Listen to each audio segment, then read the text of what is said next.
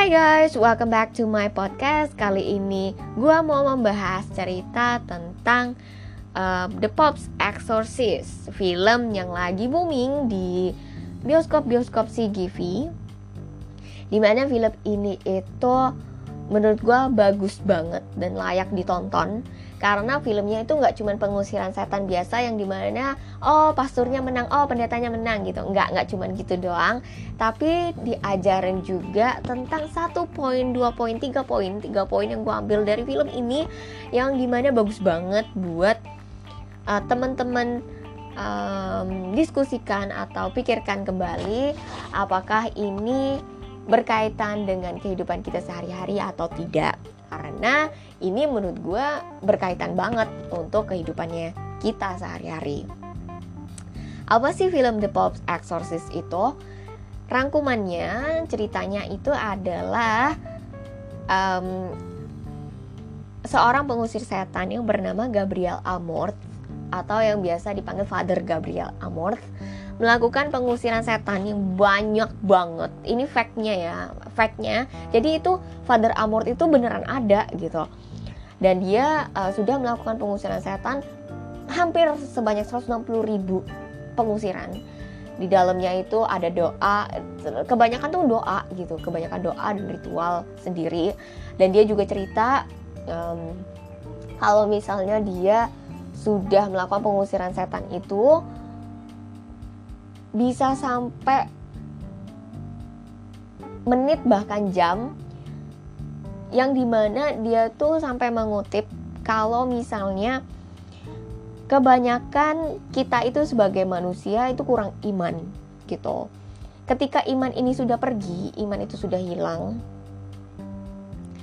dan malah beralih beralih kepada hal-hal tahayul terus juga magic gitu kan. Sihir satanism atau yang namanya Ouija boards gitu kan.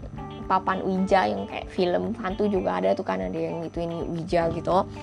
Itu tuh yang membuat kita tuh kehilangan iman. Ini mana? Iman ini adalah sumber penting agar Tuhan bisa bekerja di dalam kehidupannya kita gitu.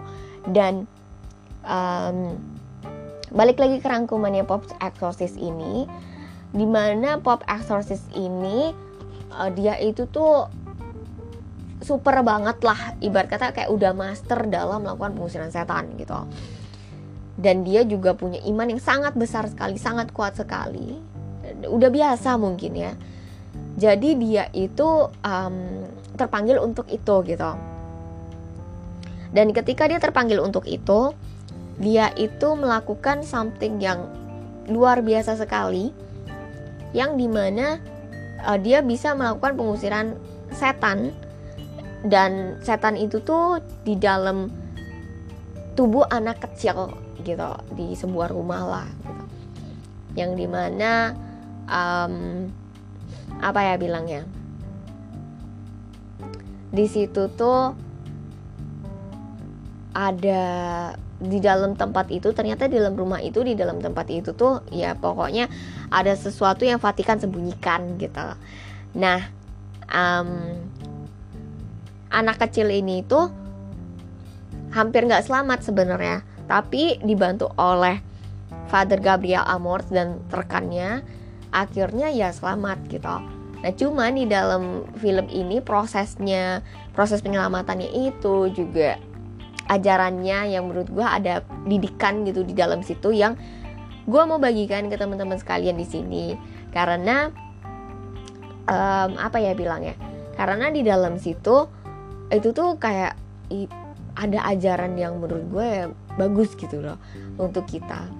Tapi sekali lagi ini disclaimer ya. Jadi pendapat yang gue sampaikan di sini yang gue rasa itu benar gitu menurut gue dan um, pesan pertama yang gue dapat dari film itu yang pertama kita itu jangan sombong kurangi kesombongan karena sombong itu ada banyak bentuknya terus yang kedua bahwa iman dan cinta yang bisa membantu kita menyelamatkan diri kita dari kuasa kegelapan. Kuasa kegelapan itu bisa datang dari banyak hal ya, bisa dari pikirannya kita, bisa dari um, ya itu kayak uh, kerasukan itu, possession itu gitu kan. Tapi semua itu ada karena kita yang buka celah gitu.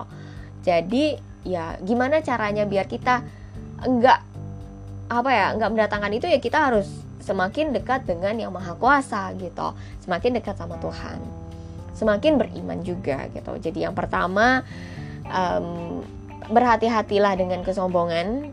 Gue sadar juga itu gitu kan.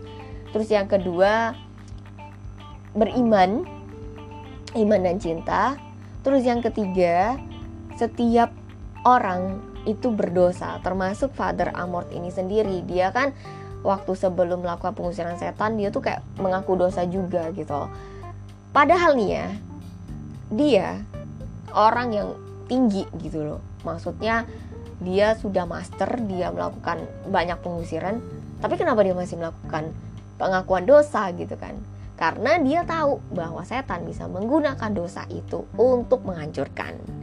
Makanya kenapa dia minta pengampunan dan dia menyesal dan dia memaafkan diri sendiri sehingga dia percaya bahwa Tuhan sudah memaafkan dia.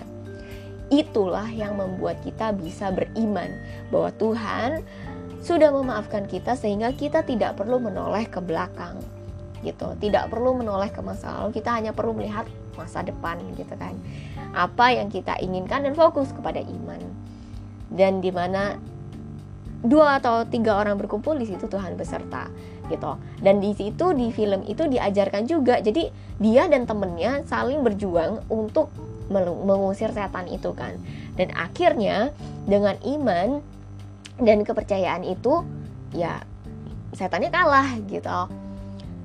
Kenapa bisa begitu? Karena itu tadi gitu. Karena di mana dua atau tiga orang berkumpul di situ Tuhan hadir dan itu terbukti gitu. Semuanya ada karena berkat Tuhan. Jadi kalau misalnya ditanya gimana gue bisa mengubah hidup gue jadi lebih baik, carilah Tuhan. Gitu. Jangan cari yang aneh-aneh, jangan cari ke, ke kartu, ke ilmu sihir, ke apa gitu kan. Karena yang kita butuhkan adalah sekecil biji sesawi iman. Gitu. Ngomong-ngomong biji sesawi nih ya. Um, apa ya bilangnya buah apa ya itu biji sesawi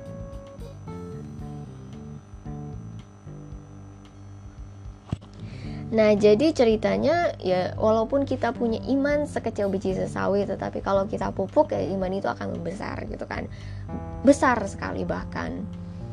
Dan di sini um, kemarin ceritanya gue lihat pohon ara, pohon ara itu adalah pohon yang bu berbuah gitu kan. Ternyata buahnya itu bisa sampai deket akarnya. Hebat banget kan nggak ngerti deh itu pohon gimana ceritanya. Dan rasanya manis enak sih yang warna yang warna merah gitu. Intinya hmm, apa ya? Ketika kita hidup ketika kita hidup itu ya kita perlu berbuah gitu. ketika kita tidak berbuah ya ya sama dengan mati gitu kan makanya ketika Tuhan melihat ada pohon ara yang tidak berbuah akhirnya pohon aranya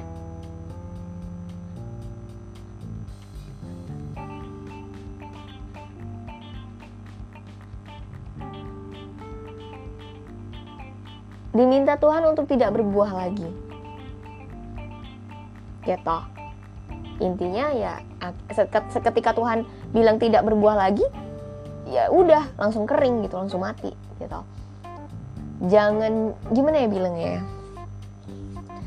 Kita hidup e, berkembang gitu kan. Tujuannya untuk berkembang dan bertumbuh dan jadi lebih baik lagi.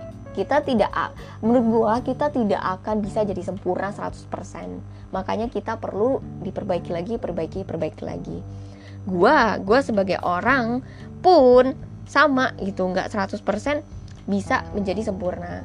Tapi ketika kita belajar untuk memperbaiki diri dengan cara tadi e, mengurangi kesombongan kita gitu. Ngomong-ngomong sombong ini juga ya unik banget sih. Nanti gue bahas selanjutnya aja deh. Um, kesombongan mengurangi kesombongan terus juga beriman juga melatih tentang cinta gitu kan. Cinta dan iman ini kuat gitu kan. Apalagi terhadap diri sendiri dan Tuhan cinta terhadap diri sendiri bukan berarti egois ya. Cinta terhadap diri sendiri adalah coba pentingkan perasaan diri sendiri gitu kan. Tapi juga yang tidak merugikan orang lain gitu. Terus yang ketiga di mana kita bisa me melakukan pekerjaan Tuhan menjadi orang yang lebih baik lagi dan jadi bermanfaat untuk orang sekitar gitu. Ini tiga tiga hal yang bisa gue petik dari film Pop Exorcist dan gue harap buat teman-teman sekalian yang mungkin penasaran filmnya kalian bisa tunggu filmnya nanti setelah selesai mungkin ada di telegram gitu kan. Dan um, kalau nggak ada juga nggak apa-apa bisa lihat di trailernya. Kesimpulannya ini film bagus wajib tonton.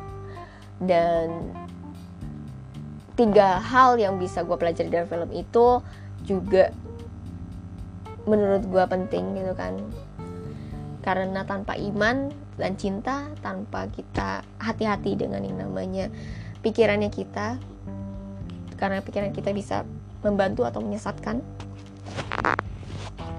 dan juga kita berpikir yang baik tentang kehidupan Semoga apa yang gue bagikan di sini bisa bermanfaat untuk teman-teman sekalian. Thank you so much for listening and I hope you have a great day.